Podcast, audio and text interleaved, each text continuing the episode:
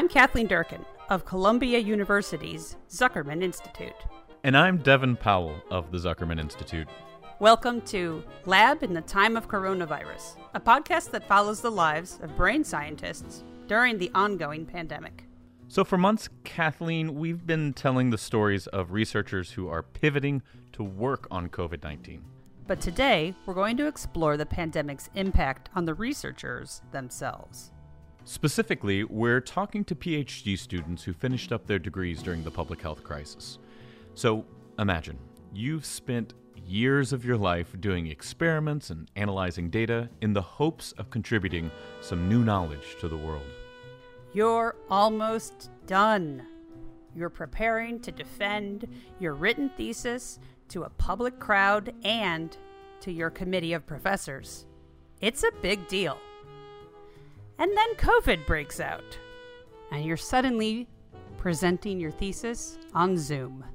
Everything was planned, people were flying in. It was right when the university was really figuring out what the rules were going to be. That's Ellen Tedeschi, a former PhD student in the lab of Daphna Shohamy at the Zuckerman Institute, who studied how curiosity affects our memories.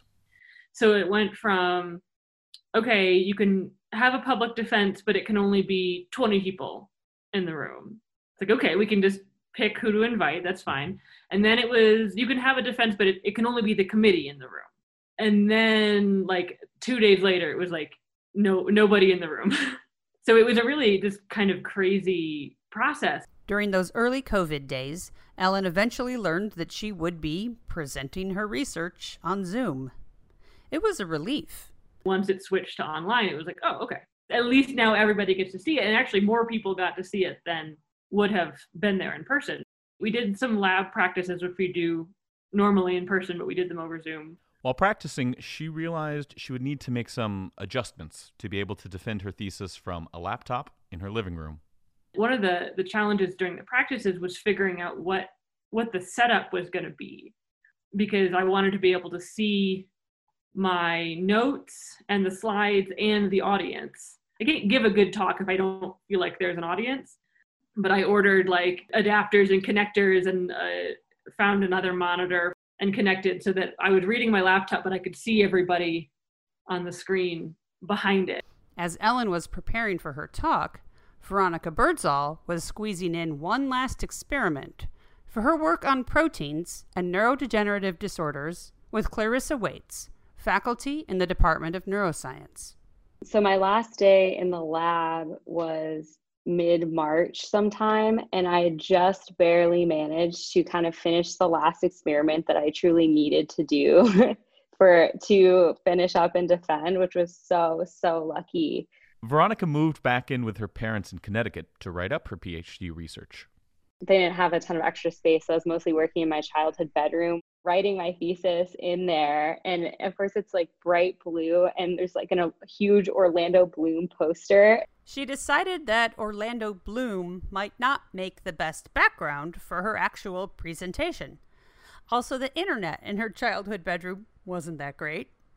So she set up her computer in the basement. I was just, you know, nightmarishly concerned about the Wi-Fi just dropping out when I was trying to give my defense, and I actually did do the defense in the basement to be close to the router. so it was it was incredibly bizarre. When you're in graduate school, you think about your thesis defense, you know, as the light of the end of the tunnel for the entire five to seven years that you're doing your PhD. And obviously, having it remotely was much more anticlimactic you have to let go of this kind of mental image that you've been having and kind of subconscious planning that you've been doing for years and years um, about the day.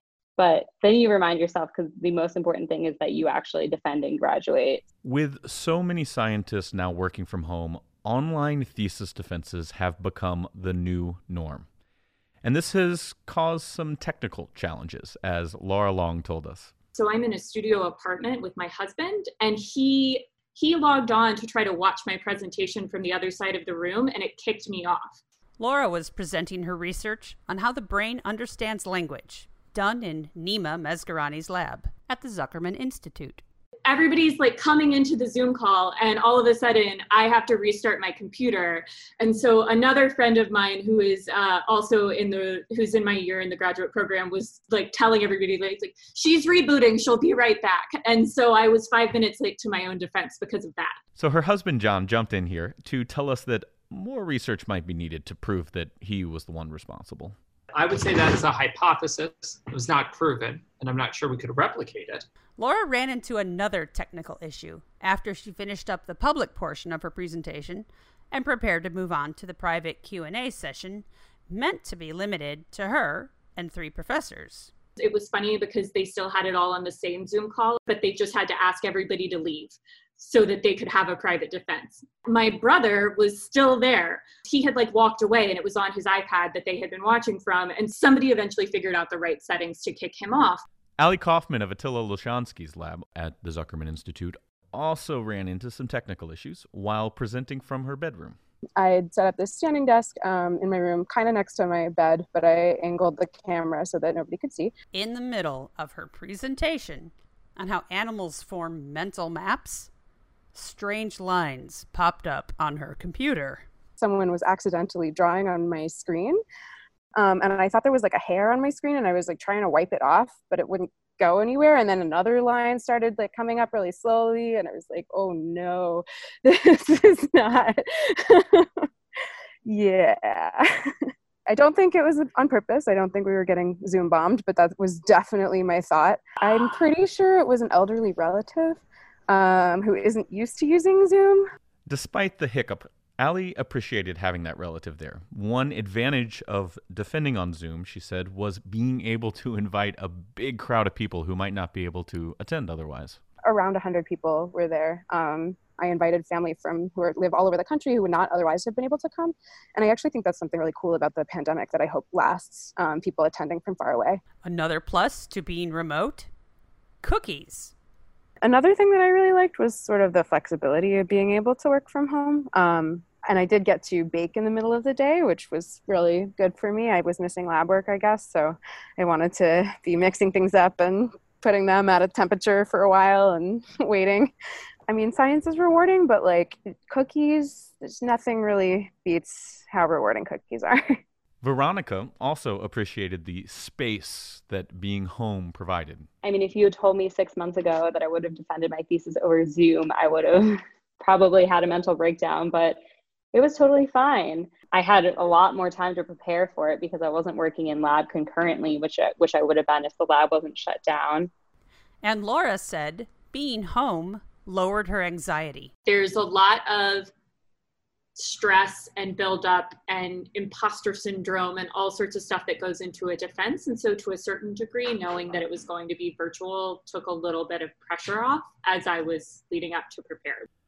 A thesis defense usually ends with a party.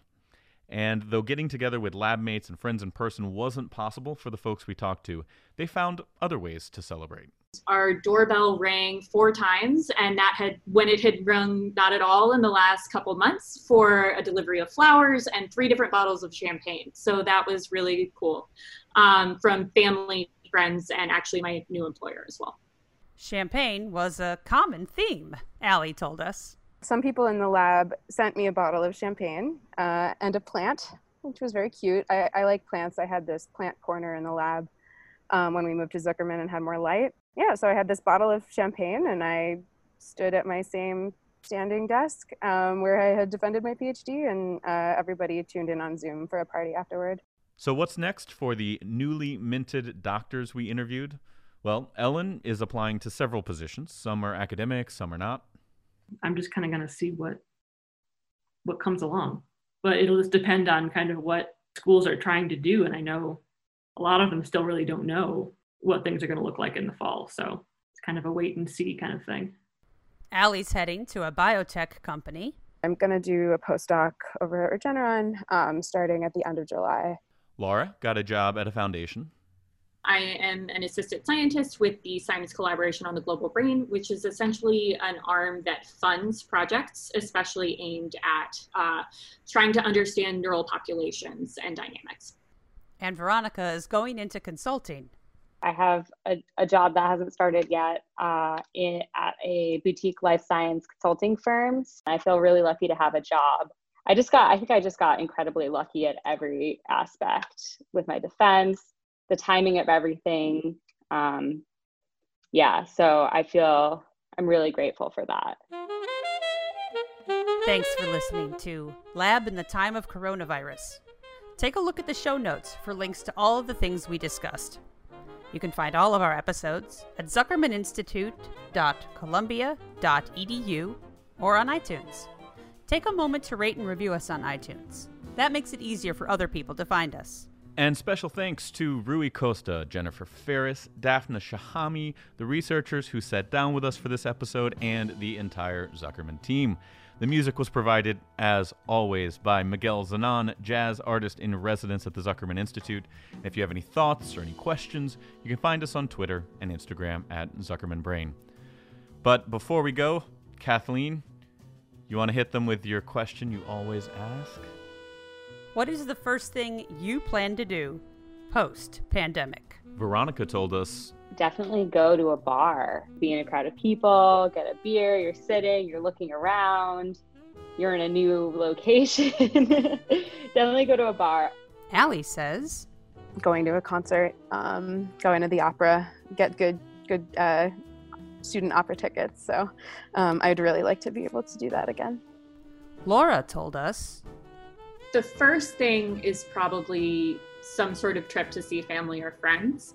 The thing after that is the thing that I would hit we would have been doing now for a combination of milestone birthday, delayed honeymoon, PhD celebration, which is a trip to either Japan or Australia. And Ellen, who now lives in Colorado, told us this. I, I sort of promised myself, like when we moved, because we I felt like we were just fleeing, that I wanna I wanna get make a trip back to New York and sort of say goodbye and I mean see people and friends and have a farewell that feels a little bit more official and happy.